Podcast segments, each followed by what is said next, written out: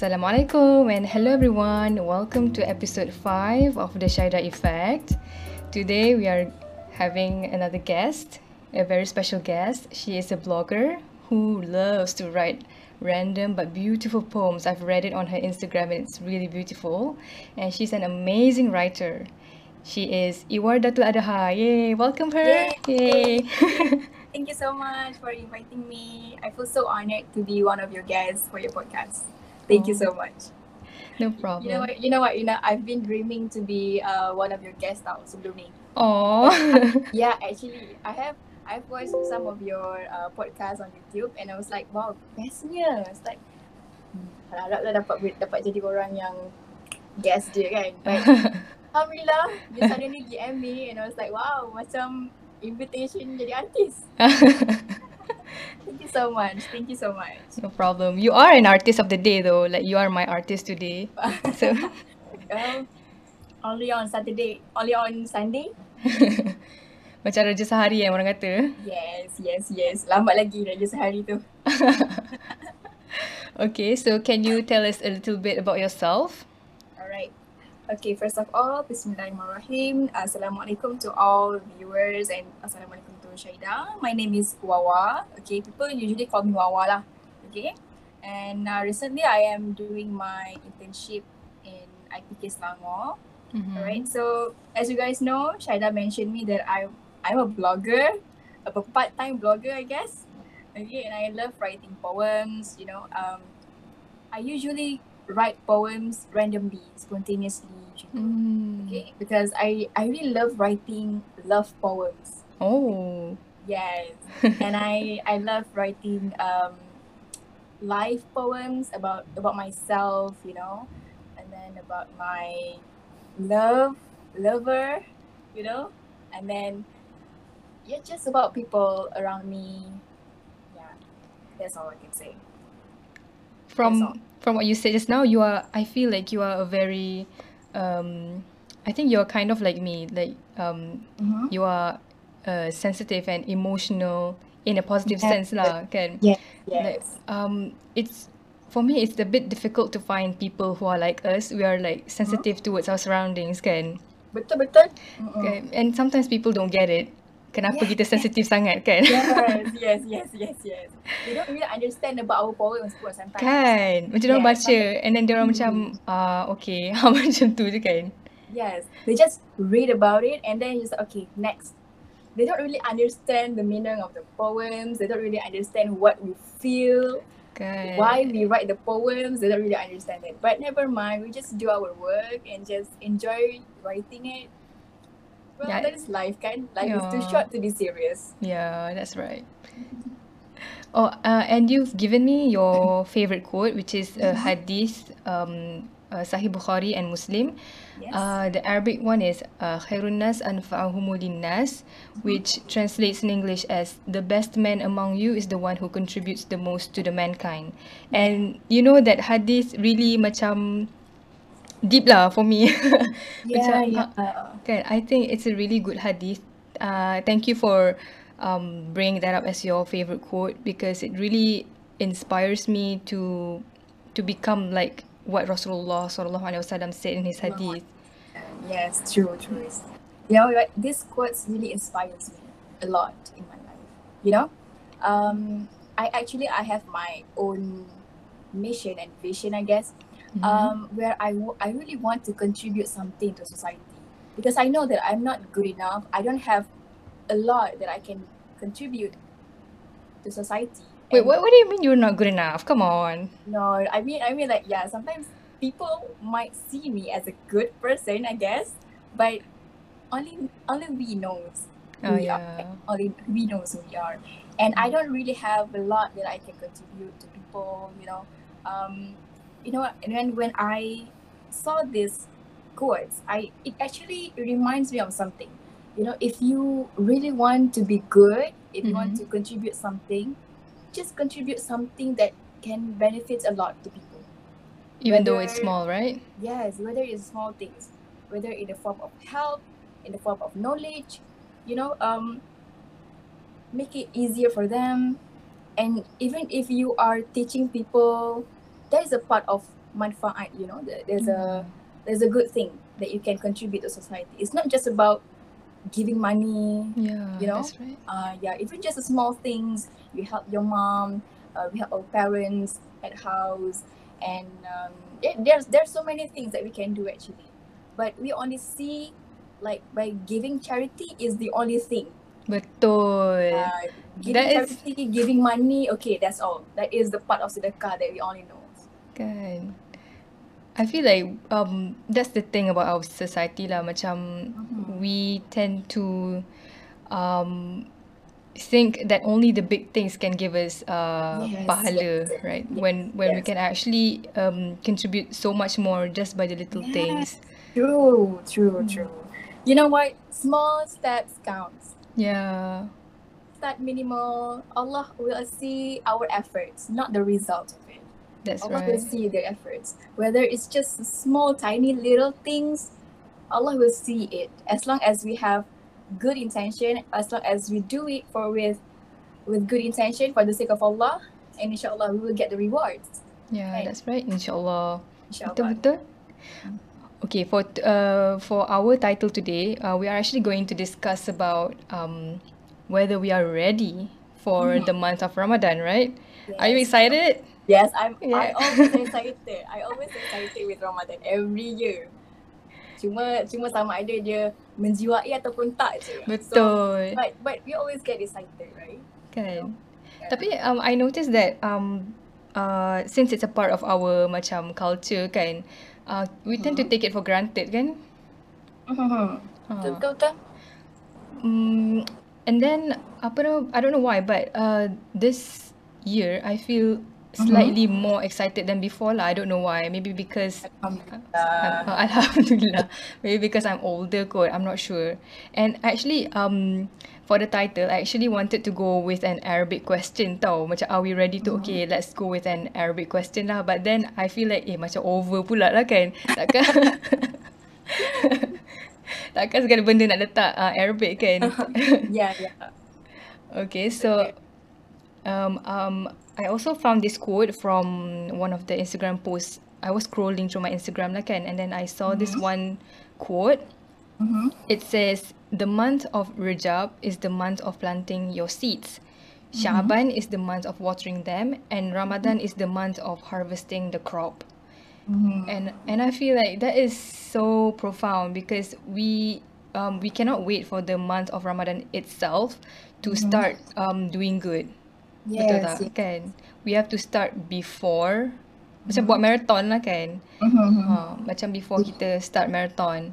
Yes. We need to practice first. Yeah. we need to practice we need to train ourselves you know you know what um this is actually what i really look for in ramadan you know in ramadan we tend to do a lot of things we tend Mhm. to do um tahajud we Yeah. tend to recite al-quran sedekah a lot of things we, we really want to do that a lot but if we are not familiar with those things Mm-hmm.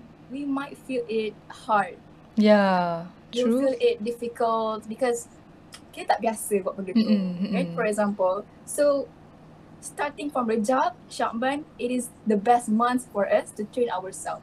True. We, we, we have to push ourselves more. We have Mm-hmm. to be, um, we have to work harder. We have to work harder in order to have the best Ramadan in this year. That's right. Yes, we need to practice. So for you, what are some special things that you would do in Ramadan? All right, thank you so much. Um, well, uh, actually, there's a lot, but there's uh, there are a few things that I really want to do in this Ramadan, in this year lah, in this year lah, for example. Uh, first and foremost is of course asking forgiveness Mm-hmm. from Allah and be kind to people and speak good and try to not to speak negative things. you know? Yeah, that is really important. Yes, yes. Avoid from saying harsh words, F words, things, you know. Profanities. Uh, yes, yes. Sometimes, you know, kita remaja. Sometimes yeah. we, we, we always like, oh, I don't like it. Oh, dia meh. Ah, macam tu kan. Mm. so, we, we always speak like that. So, the first thing that I really want to do is asking for forgiveness, asking forgiveness from Allah, from my parents, from my friends. That's the that's the most important thing, because before we do something else, before we do um, other ibadah ke apa, Mm-hmm. we must make sure that our heart is fully purified. Kita kena Mm-hmm. sucikan hati kita dulu. And then the second things that I want to do in this Ramadan is learning Asmaul Husna. Oh. That is that is one of my wish list lah. Oh Because my god, we're the Yeah. same. yes, you know, 99 names of Allah. Kalau kita tak belajar rugi because you are Betul. Muslims. Mhm, You know, betul. we, we we only okay when we were little, kan, when we were kids, we sing the nasyid Asmaul Husna, but we don't really understand about it. We don't Betul, really betul. understand the meaning of it. Mhm, Sometimes when we are making dua, you know, mhm. uh, I've heard an ustad say it in a in a lecture. He said that before we making doa, we need to puji Allah, you know, by apa ni saya uh, apa ni sebut nama-nama dia. For example, ya Allah, ya Rahman, Tuhan yang Maha Pengasih, and then we can go with the doa. The So- ones yang suitable with what we want lah kan. Yes, Mm-mm. yes. That is the the part of adab, adab. Mm-mm, So we really need to understand. We really need to learn about Asmaul Husna so that we can deeply understand about it. You know, inshallah. Yeah. And um, other things that I would like to do is um, learning tafsir Al Quran. Inshallah, I I I'm still I'm still in the process of learning a tafsir and um, read books, increase the knowledge in dua, you know, watching lectures, memorize a few of surah. That's all I can say. That's all what. That's all the things that I really want to do in this year. Masya Allah. Those are the things, wow, I envy you because I I've really wanted to do all those things as well. It's Inshallah, it's it's, amin. it's in the to-do list lah. Um and uh oh, maybe you can share with us some of your um books, recommended books and also lectures. So like so like some of us can uh maybe check it out. Yes, sure. Well, actually, I don't really have a lot of books because I'm still, uh, I'm still new at doing this, you know. But I just bought a few spiritual books. Mm-hmm. Um, I think one of my favorite books so far is lelaki-lelaki hebat Mm-hmm. dalam Al-Quran and perempuan-perempuan yang baik di dalam Al-Quran. I think this book you can get it from um, Iman Shopee, I think. If you know the publications, Iman Shopee, yes.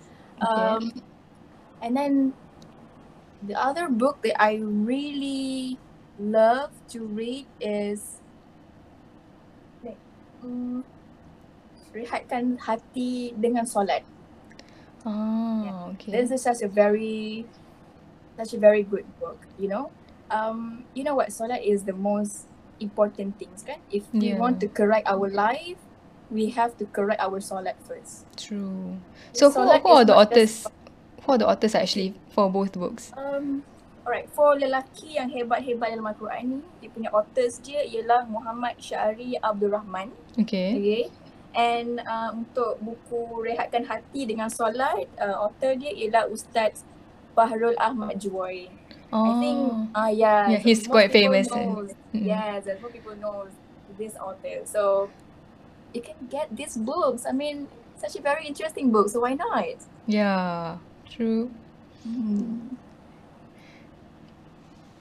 You know, um, recently I've started um attending uh like this intensive foundation course for Islamic studies. Like it covers very basic Islamic knowledge lah kan.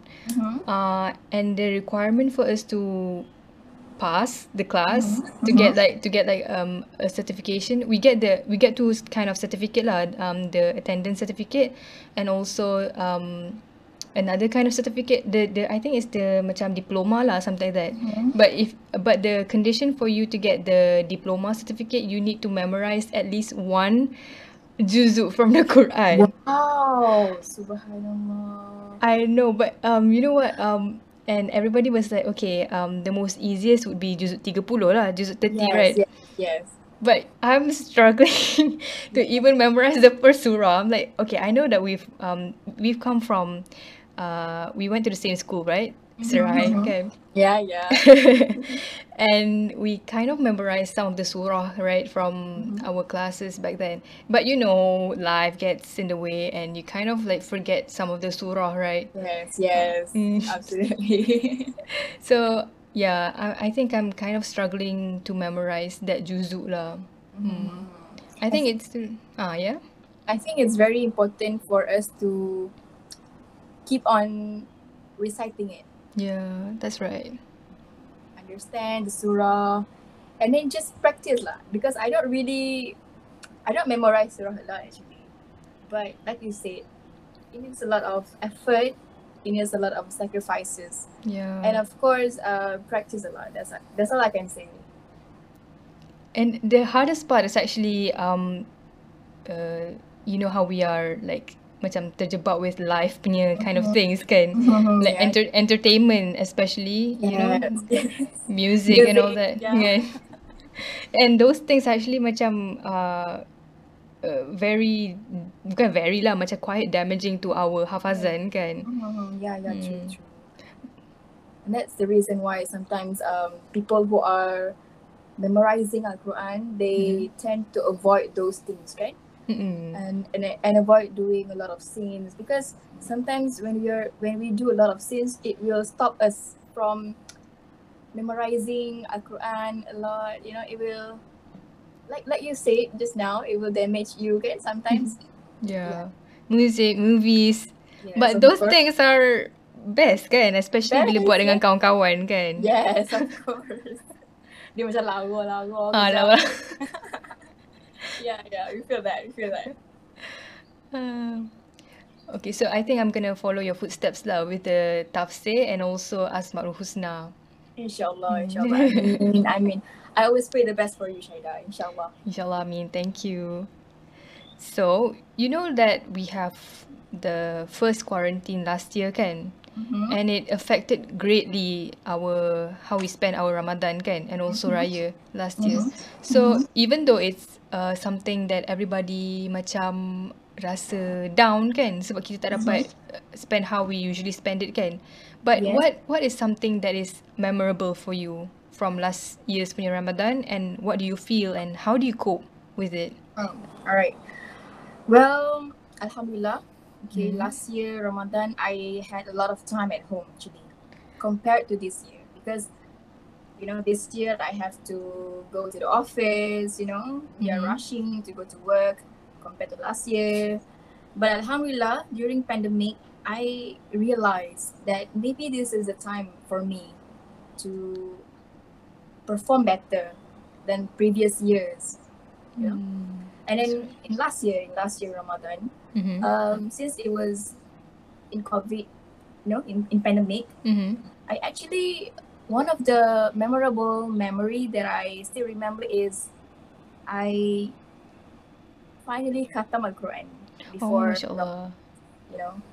It was really hard actually. It was really hard because as someone, as a person Mm-hmm. yang you know it's yang tak berapa nak um, baik bacaannya you know sometimes we do it when we feel rajin je Oh, Faham tak? faham, faham. Ah, Be- because the motivation is not there Yeah. kan. Mm.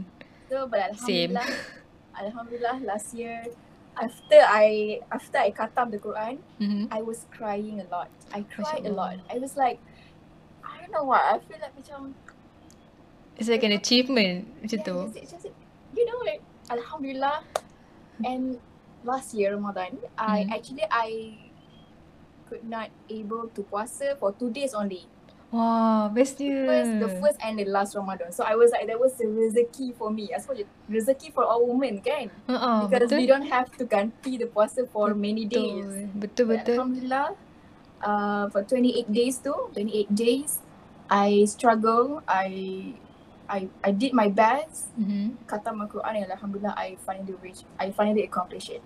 And you know I cried and I feel like macam ya Allah I never felt this before sometimes kita khatam tapi khatam yang waktu-waktu lain dia tak rasa best sangat tau dia macam okay habis. Sekadar nak habiskan kan? Yes, yes. But last year punya Ramadan, I I don't know why. Subhanallah, I feel I feel very happy, very happy that I I was able to do that before Hmm. Ramadan ends, and I think that is um. I, I should be very grateful because you know Allah has given me a chance to be at home, to stay at home, you know, do a lot of things, and um, yeah, I the, I cannot describe it by words, but because I I was so excited, I was so happy, gitu. Wow. Alhamdulillah.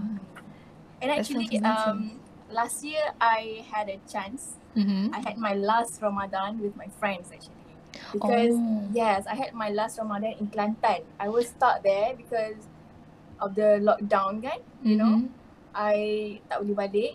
So Alhamdulillah, I celebrate my Ramadan with my friends Fatin, Fatih, Atira and Suhaida in my rumah sewa and Alhamdulillah I I had a very lovely neighbor Mhm. and my neighbor was giving us food Oh, Masya Allah. you know so for kind. for for uh, berbuka before before Ramadan lagi dia orang dah bagi makanan pagi, Hmm. tengah hari, malam you know Oh, may Allah Yeah, they bless were them. they were so they were so kind subhanallah you know It's just a very good rezeki alhamdulillah Sometimes rezeki tu memang kita tak sangka kan? yes yes Kan? yes sangat tak sangka Macam walaupun like kita dalam satu kesusahan tu we're like in a form of hardship but somehow Allah always make it easy for us. yes Kan? yes Hmm. you know tak terlintas di fikiran sebenarnya tak Kan? terlintas yang orang akan bagi even dalam kita keadaan lockdown we cannot go anywhere you know we don't have money a lot you know we cannot Hmm. have fun a lot. Just we will just stay at home. You know, bangun pagi, tidur, bangun pagi, tidur, bangun pagi, tidur, macam tu je kan. But Alhamdulillah, rezeki Allah bagi. Jiran yang baik, it's a it's a part of rezeki, you know. Hmm, Betul. Dapat makanan, not bukan dapat makanan, just sometimes bantuan daripada universiti, is rezeki. And then ada orang masjid datang bagi rezeki makanan. Sometimes stok makanan terlalu banyak masa tu. Alhamdulillah. So, yeah, it, there's a lot, a lot, lot of rezeki. I need to be very grateful for that. And how do I cope with it? Well, I would say it was very well lah. Macam okay lah macam tu. Tak adalah macam stress sangat, tak ada pressure sangat. Because, you know, um, at that time, I didn't go to work, you know. I just have to struggle with my assignments and that's all. Mm-mm. know. Or And everything pun online lah. Yes, yes, everything online. So, although I had to struggle with my assignments online, Mm-hmm. but I, I was still able to perform better in Ramadan last year.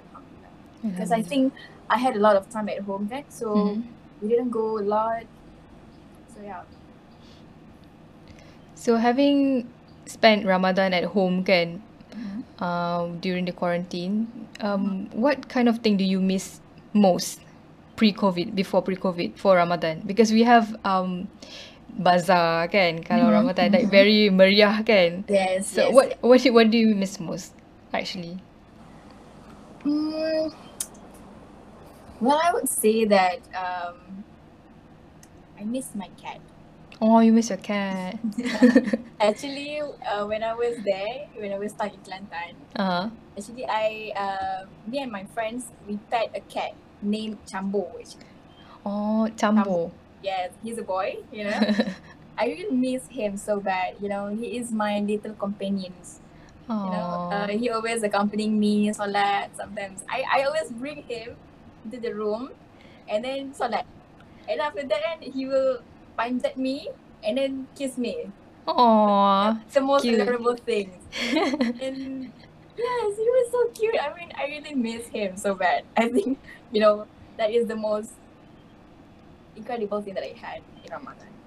And of course, I miss my another cat. Uh, masa ni ada satu kucing, kucing jiran. Mhm. Dia bersalin dekat rumah kita orang.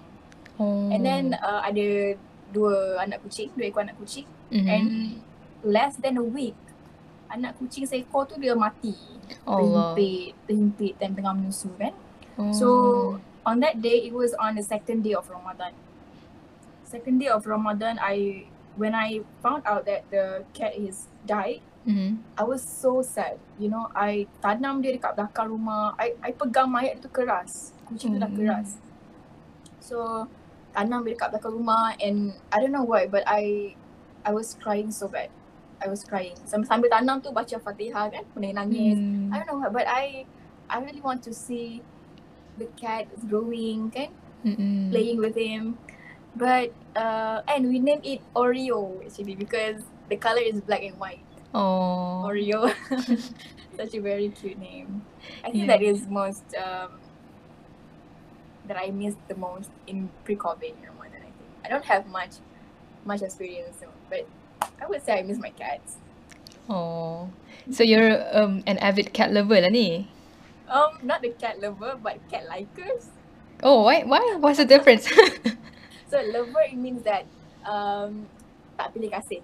oh. Ah, so liker macam okay. Kalau you nampak kucing comel then okay. Oh. Lover whether the cat is uh, buruk ke cantik ke, you will still love them. I'm not Oh. belum sampai tahap lover lagi. I'm still the cat likers lah kot. Oh. So you're kind of biased juga lah ni. yes, I guess. So I'm you're sorry, biased. Biased. You're you're biased towards which one? Oyen eh? The the what? The Oyen Oyen type of a cat ke? Oh no no no no. Um, we don't have Oyen. we it's actually is a neighbor's cat. We call we call her Tino because Oh. betina. Tino Mm. Kelantan. Tino. Mm, mm, faham faham. Yeah. Very hilarious name. So cute. Mm. Mm, okay, since um we're very lucky that we get to celebrate uh since it's apa uh, Malaysia kan is like um an Islamic country kan in Alhamdulillah. in the sense of um in our constitution lah kan even though we are multicultural and multi-religious kan Mm-hmm. Alhamdulillah we get to practice our Yes. uh, religion um macam biasa kan we get to have halal food anywhere kan Alhamdulillah. So um although we have that macam tradition Islamic tradition kan we Mhm. tend to um have our own tradition cultural things yang associated dengan Ramadan ataupun Mhm. even raya uh, apa nama uh, Eid celebration kan Mm-hmm. Mm-hmm. uh, for example things yang um tak mendatangkan pahala pun but Mm. we still do it anyway kan Yes, yes, Uh, yes. sometimes up to a point yang boleh jadi um, uh, apa nama tu la- lara I don't Yeah. know ha kan macam contohlah I don't know um we have this uh, we have this culture of going to tarawih kan Mm-hmm. uh, eh that sounds so foreign now because we haven't done that in a while kan Yeah. hmm. I kind of miss going out for tarawih Yes, of course. Hmm. Same, me too. I really miss going to Tarawih. I think the first time when I started uh, going to Tarawih when I was 16 years old. Kot, Hmm. macam tu. Because I was super lazy eh, because after berbuka, we were so kenyang. We were so yeah full and then we macam nak "Alah, malas ni nak pergi surau. But then uh, my parents uh, were forcing me to go to the surau and then performing tarawih. But at that time we just go, just go. But we don't really understand what is tarawih, you know. We just go it for the Hmm. cultural purposes, you know, because we see people do and then we do. Oh, Uh, yeah, Betul. we don't really understand, we don't really uh, menghayati mm-mm. fadilat yeah, you know the fadilat of tarawih but insyaAllah maybe now kan as we are getting older maybe we we should understand about it we should True. really menjiwai don't know what Yeah. what we call it but um because if we will understand the fadilat behind the tarawih Mm-hmm. we will feel excited about it Yeah. we will feel like macam oh ruginya kalau tak tak pergi ni you know I need to pergi juga Mm-mm. uh, you know and then sometimes even though sometimes we rasa kenyang malas kan but if we re- we really understand the meaning of tarawih kan Mm-hmm. we will still want to do it no matter what. Whether tak berjemaah ke berjemaah ke kita still nak buat juga. Because we understand we know the fadilat behind it you know? Betul. so that that's really important for us to seek for the knowledge. That's really important You've explained it very well. Actually, Uh, no. I really I really love your explanation because lah. because in our society kan because we are born Muslims right we tend to take and then our our um environment pun very macam uh because we are a Muslim country Yeah. kan Mhm, uh, it's we take it for granted lah macam we didn't like take the time to learn our religion just Yes, because we are Muslims we didn't take the time to um read the Quran or Yeah. uh, uh, read some books re- re- related to our religion. We're like, um, okay, I'm a Muslim. Okay, I pray five times a day. And is that enough? Does that guarantee you Yeah, to heaven? Kan? There's no guarantee actually, kan? I don't know because that is actually is the just kewajipan. Kan? Ah, yes, kewajipan. Kita solat sebab kita hamba. You know, Hmm. have you heard that quotes before? You Mm-hmm. know, kita solat because kita hamba. And you know what? If we really want to know the beauty of solat, we should learn about it. Yeah. It's not just about okay solat lima waktu habis. No, tak. We have to learn dia punya bacaan dia, you know, pergerakan dia. Sometimes you can see kan people uh, dia orang solat cepat, ada Mm-mm. solat lambat, ada solat bacaan main redah je, you know. But subhanallah, uh, actually I've watched a video Mm-hmm. uh, about reciting Al-Fatihah in Mm-hmm. in solat actually. Kalau kita tak baca Al-Fatihah dengan baik pun, dengan betul, our solat pun belum tentu sah. you know, Mm-hmm. And and you know how rugi we are kalau kita tak belajar. Betul. Ruginya kalau kita tak belajar like kita main reda tak. Sometimes kan bila kita tengah baca Al-Fatihah kita menguap. And then kita Hmm. sambung je, you know. Kita tak ulang balik ayat tu. So belum tentu benda tu sah lagi. And I'm not the one who deserve to talk about this but this is what I learned from the lectures. This is actually, you know, bila takbir kan, kalau kita tak angkat takbir Allahu Akbar, kita menguap pun dia akan terbatal benda tu. Maksudnya dia jadikan benda tu tak sah. So we need to to learn a lot actually. Kan? So don't don't, don't be lazy to read, don't be lazy to seek for the knowledge. Because ini ilmu agama. If if we are don't if you don't start today, when would it be? Kan? We don't know when we will die anyway, kan? Yes, yes, yes, that's true. Hmm, kita tak boleh tunggu kita dah tua baru nak belajar. Yes. Perasan tak we have that mindset in our community we have that mindset like Mhm. at, at this age we have to have a job, we have to get married, we have to Yeah. hustle and then um after we're like at the age of 50 baru kita nak fikir pasal pergi haji semua Yeah. tu belajar ilmu agama. I think um does that even guarantee it? Faham tak? Like um Mhm. Um we don't even know when we will die. So why not start now, kan? Yes, actually, Hmm. especially when we are young. Mm. We are still young. You know, we have a lot of times. We don't True. need to. We don't need to think a lot about buying a house. We don't Yeah. need to think about having kids. You know, macam sekarang ni at the age of 20, 24, kan? Most Mm-mm. people, most people tak kahwin lagi kan? Kita ambil Mm-mm. saja majority. And at at this age, um, kita lebih banyak macam pergi college, belajar, everything. And we don't really have to think Such a about big commitment Yeah. lah, we- kan? Yes, yeah, yeah, big commitment semua-semua. Macam Mm. bila dah bekerja, kita akan fikir nak masak balik rumah, apa masak penat tu tidur and then we will have nothing to do, Mm-mm. you know, same routine. So at this age, at this very young age, take this opportunity as much as we can. You know, bila, bila ada chance untuk kita belajar, just go for it. Learn about it. Bila dah tua-tua, nak belajar, lidah dah kerah, tak boleh nak baca Quran, tak boleh nak apa, payahlah. Kan? Betul? So, waktu muda ni adalah waktu yang paling senang untuk kita belajar. Otak kita masih fresh. Otak kita Betul. masih macam boleh eh masuk. Kalau kita tanya parents kita pun kadang-kadang diorang ingat lagi tak nak baca, hafal-hafal. You know? Mm-mm. Susah sebenarnya. Susah kalau kita tak biasa. So, we need to learn. Start from now. Ah, listen ya, start from now. Lecturer dah marah yang ni. ya. okay, so um, kan kita dah nak start prepare for Ramadan kan, even beforehand kan. Um, how about the ones kan kita okay kita dah serious ni. We are we are trying to observe the month of Ramadan seriously. Mm-hmm. would that make us a hypocrite then? Because we are only like focusing on Ramadan kan. What if like after Ramadan we ah kita tak istiqamah ha macam tu. Uh, like um somehow we are um macam mana nak cakap eh like somehow we are like bukan afraid lah but we are wary of what people think.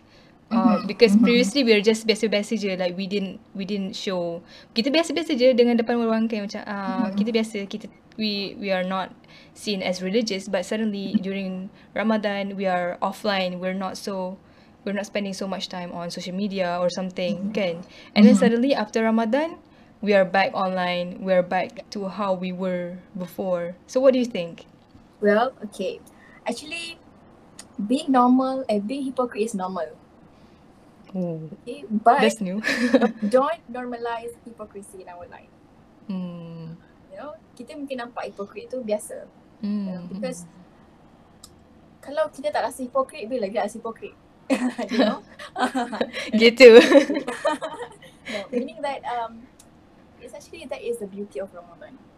That is the beauty of Ramadan. I have heard a lecture and Ustaz say, you know, dalam Ramadan ni kita memang akan tak mustahil kita akan tiba-tiba jadi baik, kan? Jadi religious, kita akan jadi macam tiba-tiba jadi macam um, apa kata? Macam nampak alim lah, would say. ah, Betul lah kan? Mm-mm. But after Ramadan, we started to uh, we start to watch dramas, listening to K-pop, blah blah blah, semua-semua kan. Kita buat balik benda dulu tu kan yes. It- It's, it's normal, it's normal. But um, what can I say is the first thing is our intention. hmm. Niat sangat penting, you know. Hmm.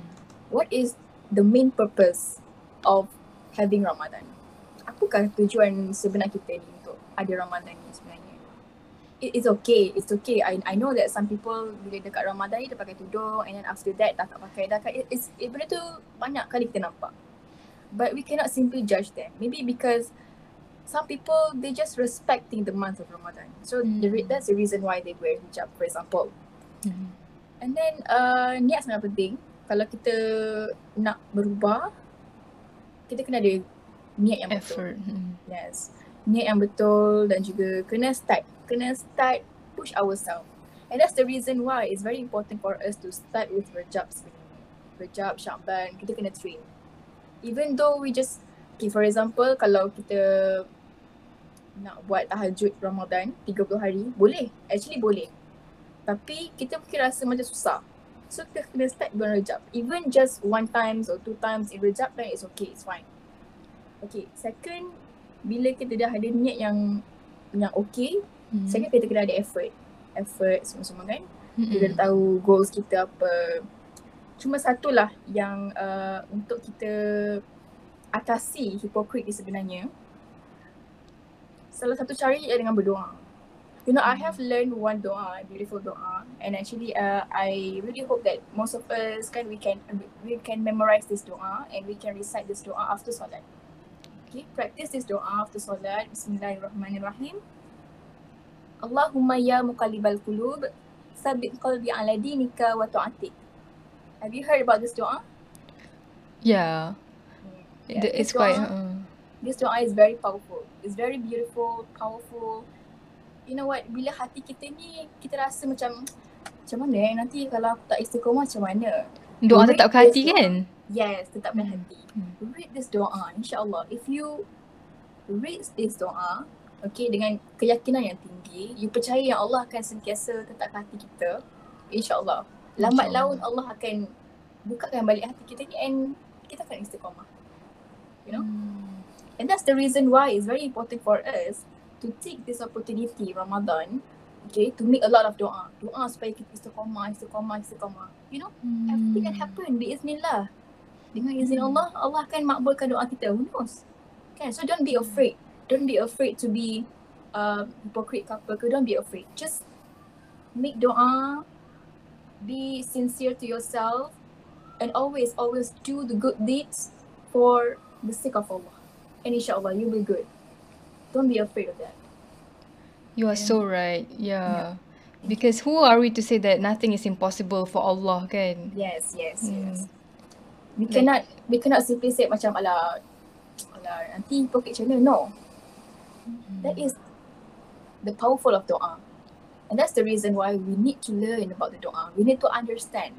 You're not just only memorize the doa. We need to understand and bila kita dah faham doa tu, we can hayati benda tu. Doa Hmm. And we can practice. And insyaAllah, who knows kan, dengan izin Allah, Allah yang bagi hidayah kat kita, kita akan istiqamah. So don't be afraid. Hmm. Allah Alam. You know some people um uh, they believe that after solat kan we always have to make doa kan. Mm-hmm. Some people feel like okay I have to make doa in Arabic only. Mm-hmm. When you can actually make doa in our own language juga kan as long Yes, as benda tu sampai right. Yes, yes. Hmm. So that's So- one misconception I feel that is macam quite prevalent lah in the society juga kan. They feel like bila lepas solat je mesti kena baca doa dalam bahasa Arab je. Padahal we can actually ask Allah anything. Sepatutnya Yes. there shouldn't be any boundary pun between kita dengan Allah. Ya, ya, ya, sure. Allah yang ciptakan bahasa ni. Mm-mm. You know, Allah will understand our doa. He will listen to our doa. And insyaAllah He will answer to our doa as long as we yakin dengan doa kita. As long as we understand what we really want for in our life, and insyaAllah. And janganlah bermaksud kita kata, um,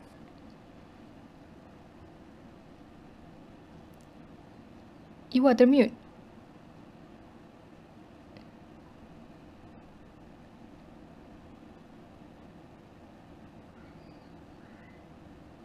oh sorry, sorry, sorry. Lah. Demi- Eh, Ha Sorry, sorry, sorry. It's Where was. I? Where was I?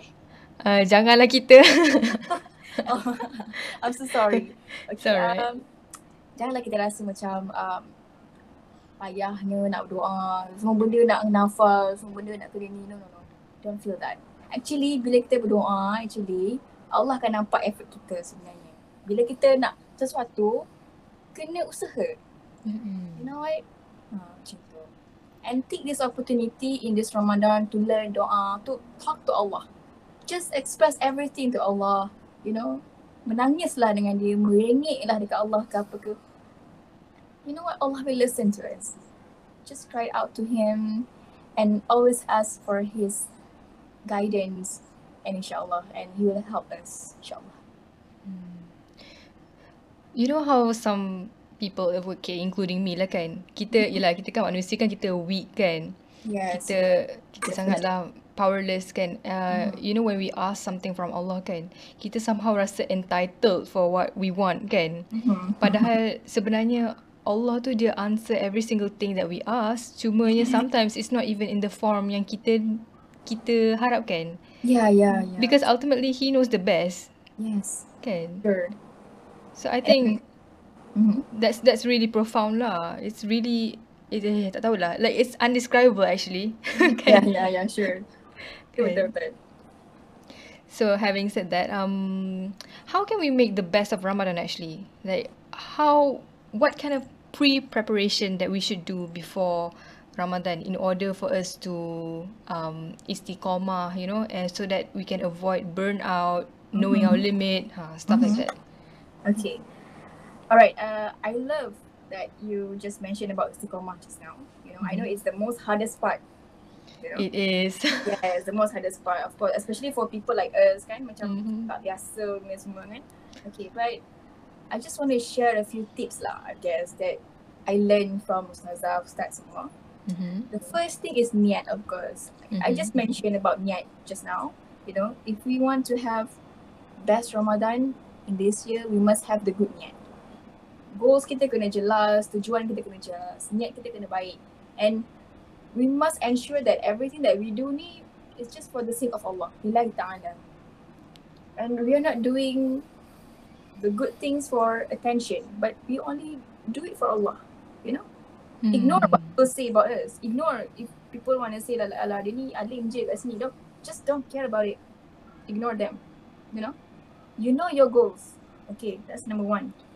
Second, kena sungguh-sungguh. Sungguh-sungguh dengan goals kita. Push ourselves. Push ourselves. Start with Rajab, Sha'ban.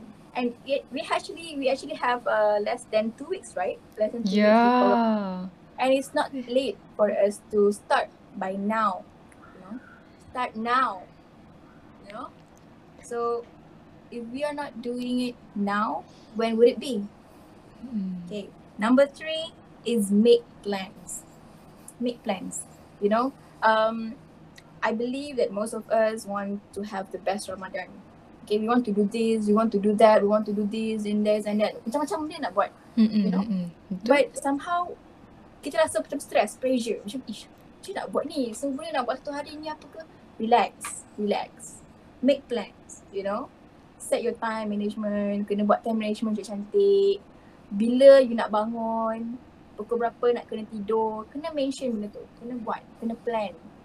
So that supaya kita rasa macam okay, relax. Even though aku pergi kerja, aku still boleh buat benda ni. Okay, relax. And you know what? In Ramadan, we only have 30 days. Mhm. And tak salah pun untuk kita berkorban untuk 30 days ni. Compared to other months, kan kita dah banyak lara. So why Betul. not if we only sacrifice for 30, 30 days je? Tak lama pun, sekejap. 30 days je kita berkorban. Kan? Mm. Ngantuk-ngantuk lah tapi tak apa. Berkorban. Because we want to have the best Ramadan. We want to have the reward from Allah. That is what we really want, kan? Mm-mm. So make plans. And number four, make a lot of doa. Sometimes, yeah, like you said just now, we are powerless, we are weak, you know.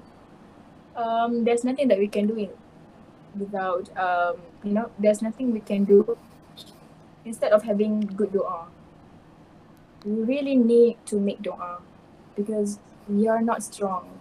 We always want Allah to help us. We always seek for Allah's guidance. Because we are human. Kita tak boleh sombong. Kita tak boleh kata macam, oh tak apa, relax lah. Aku dah biasa buat. Confirm-confirm Ramadan nanti aku boleh ni. No, no. We cannot say that. We Mm. cannot say that. Even though kita dah train diri kita semua, we still need to make doa supaya kita ni lebih istiqamah. And talking about istiqamah actually, um, I have watched a lecture and Ustaz Mhm. say that untuk kita istiqamah ni, the first thing is start minimal. Start with small things. So that we don't get overwhelmed, right? Yes, yes, Mm. yes. So I actually I have an experience uh, where I was drastically change my life, change my routine drastically. But then tak lama pun, sekejap pun, sekejap sangat.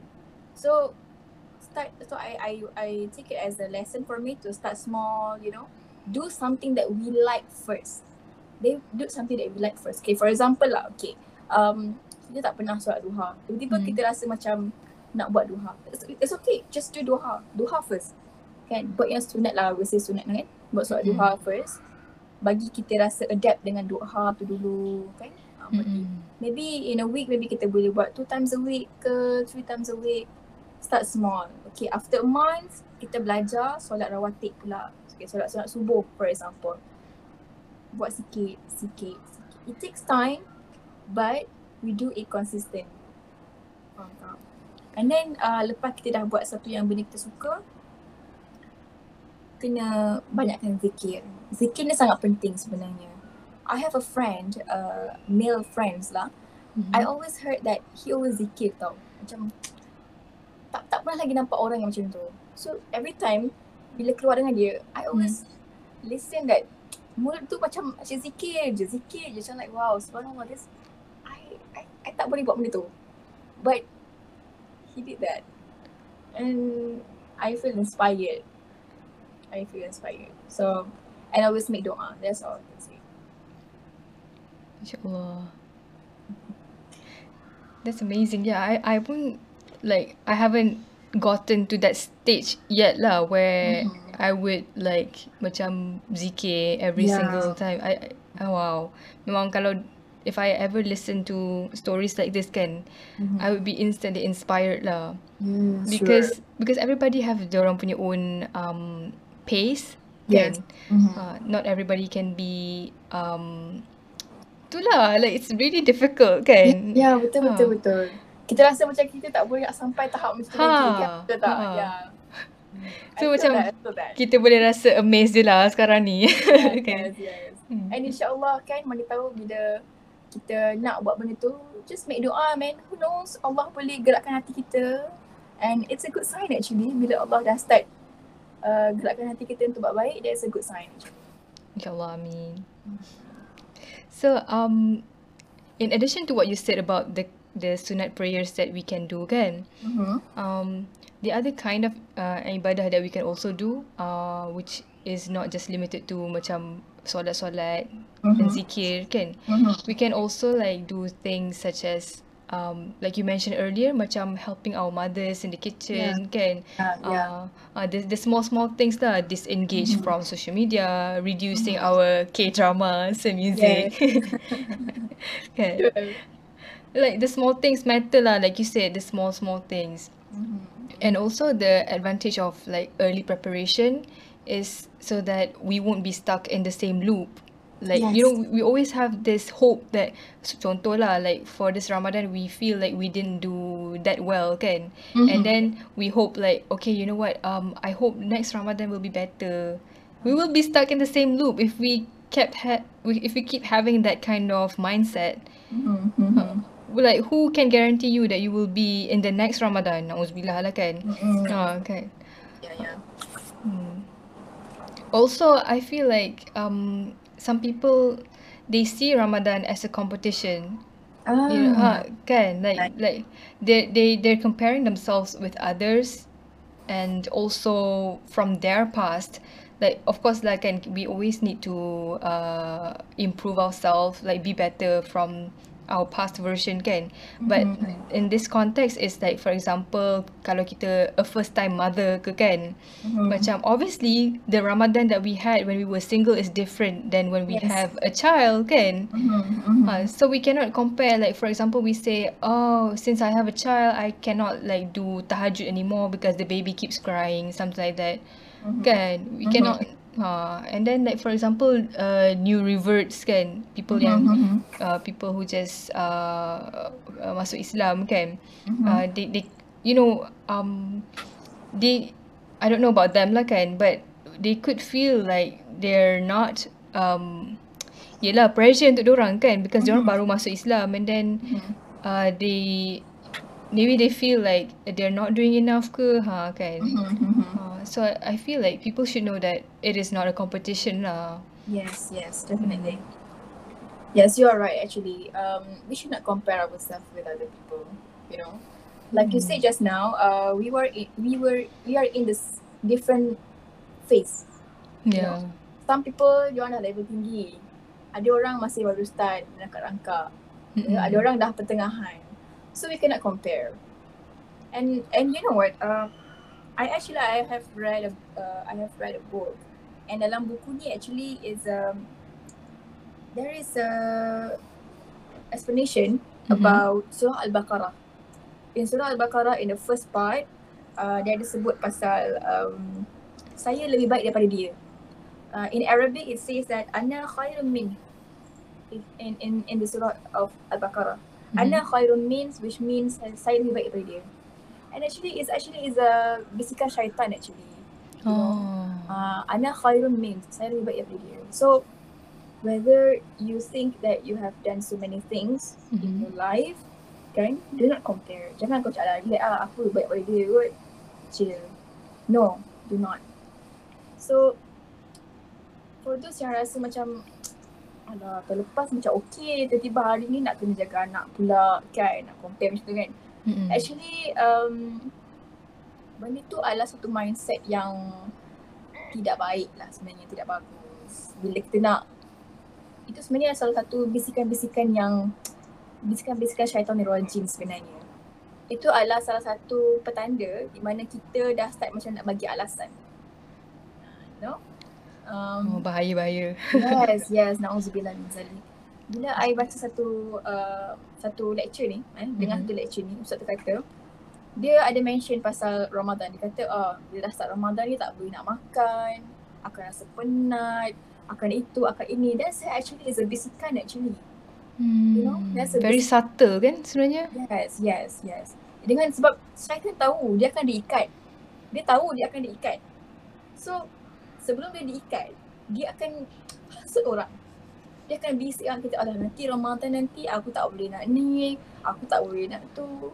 And bila kita dah ada perasaan-perasaan macam ni, Ustaz pesan kita kena cakap auzubillahi minasyaitan. Auzubillahi minasyaitanir rajim. Aku berlindung denganmu ya Allah daripada syaitan yang direjam. And setiap kali kalau kita rasa macam eh, mesti rasa malas lah jadi. Auzubillahi minasyaitanir rajim. Hmm. Macam mana aku nak ni, nak puasa ni, nanti ada anak ni, macam mana macam ni. A'udzubillah minasyaitanir rajim. Itu semua syaitan. You know?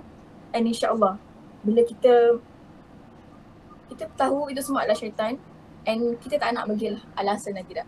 Jangan bagi alasan, we just go it, go for it. Masuk je Ramadan, it's okay. Kita make plans, kita make plans, kita buat time management. Okay, kita tahu, okay ni waktu kita ni macam ni. Just make plans. And insyaAllah kita doa supaya Allah permudahkan. And you know what? There's a there's a doa that we can actually practice. Um, if you know this doa, okay, Mhm. Bismillahirrahmanirrahim. Allahumma barik lana fi Rajab wa Sya'ban wa balighna Ramadan. And since we are talking about the preparation of Ramadan kan, Mhm. And from this doa, bermaksud ya Allah berkatilah kami dalam bulan Ramad Rejab dan bulan Syakban dan pertemukanlah kami di bulan Ramadan. And that's the reason why it's very important for us to make preparations before Ramadan. Supaya bila kita dah start preparation sebelum Ramadan, kita minta Allah berkati kita punya Rejab dan Syakban kita ni dan Allah dekatkan kita dengan Ramadan. And sometimes kan people kan kadang-kadang kita tak faham kenapa orang tiba-tiba jadi baik. Hmm. hmm. You know, the power of doa. Mungkin itu keberkatan yang Allah dah bagi dekat dia. InsyaAllah. And do not make excuses. Just bila sampai je Ramadan tu, just buat je macam biasa. Buat je. Kalau kita rasa nak baca Quran, buat. Ada masa baca Quran, baca baca Quran. Ada masa sedekah, sedekah. Ada masa itu, just buat. Jangan fikir macam, eh macam mana aku nak ni. nak-" No, no. Itu semua bisikan yang, bisikan-bisikan tidak baik. That's all I can share lah with you. I think, you know, Ustaz, Ustaz-Ustaz yang pesan. Jadi, insyaAllah kita boleh uh, hindari diri kita daripada prasangka-prasangka yang tidak baik. InsyaAllah. InsyaAllah, Amin. Masya Allah, Iwa, you've, you've shared with us so many valuable things, honestly. Like, I, I, I'm sitting here and listening, Masya Allah. Like, okay, may Allah bless you with all the good things in life and hereafter, insyaAllah. Amin, Allahumma amin. Inshallah. Thank you, thank you. Tau. Okay, now that we've um we've gotten all of the serious questions out of the way, I want to ask you one final question. Mhm. Uh, you may have to jog your memories a bit. Yeah. yes. you know, we okay. Uh, for context, everybody. Um, Iwa and I. Uh, okay, I used to call her Iwar lah in school, Uh-huh. but right, right now you go with Wa, eh? Mm, Wow. Wow.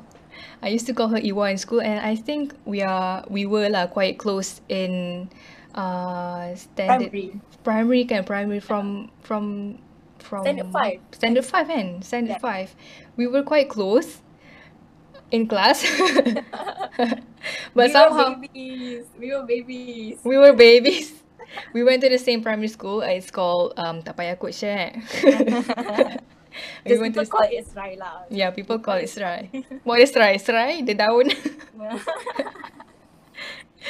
anyway, we went to the same school and we um we spent our times together. So um, what was uh, one memory lah that you remember during Ramadan in Serai? Well, if you ask me, I actually I have forgotten a lot actually. But there was uh one incident happened to me. Mm-hmm. I think I don't remember lah whether I was in standard one or standard two. Mm-hmm. Uh, I followed my friends tau masa dah habis sekolah. Uh-huh. Dah habis waktu sekolah. Um, I followed her because we wanted to pray for solat asar. Oh. We want to pray for solat asar and then we went to the toilet. And then my friend, dia tengah berkumur and I Uh-huh. was like, wow, cuba rasa air ni. I was like, no, cannot, we puasa. Dah, cuba rasa kejap. No, tak boleh, tak boleh puasa. And then, dia- and then dia rasa, dia ambil tu, dia kumur, sedap wah, sedap. I was like, you know, drinking water from the toilet and I was like, okay, just sedap je. I don't know why, just sedap je tengok dia minum. And then I try lah macam, okay, minum sikit, tak apa kot eh. Wah, rasa haus, rasa haus tu hilang. And then dia ambil wuduk and then went to solat asar. Without feeling guilty eh. Without feeling guilty. I was like wow. Apa-apa je perangai. It's one of the memories lah. It's right. Actually there was a lot but I don't really remember a lot.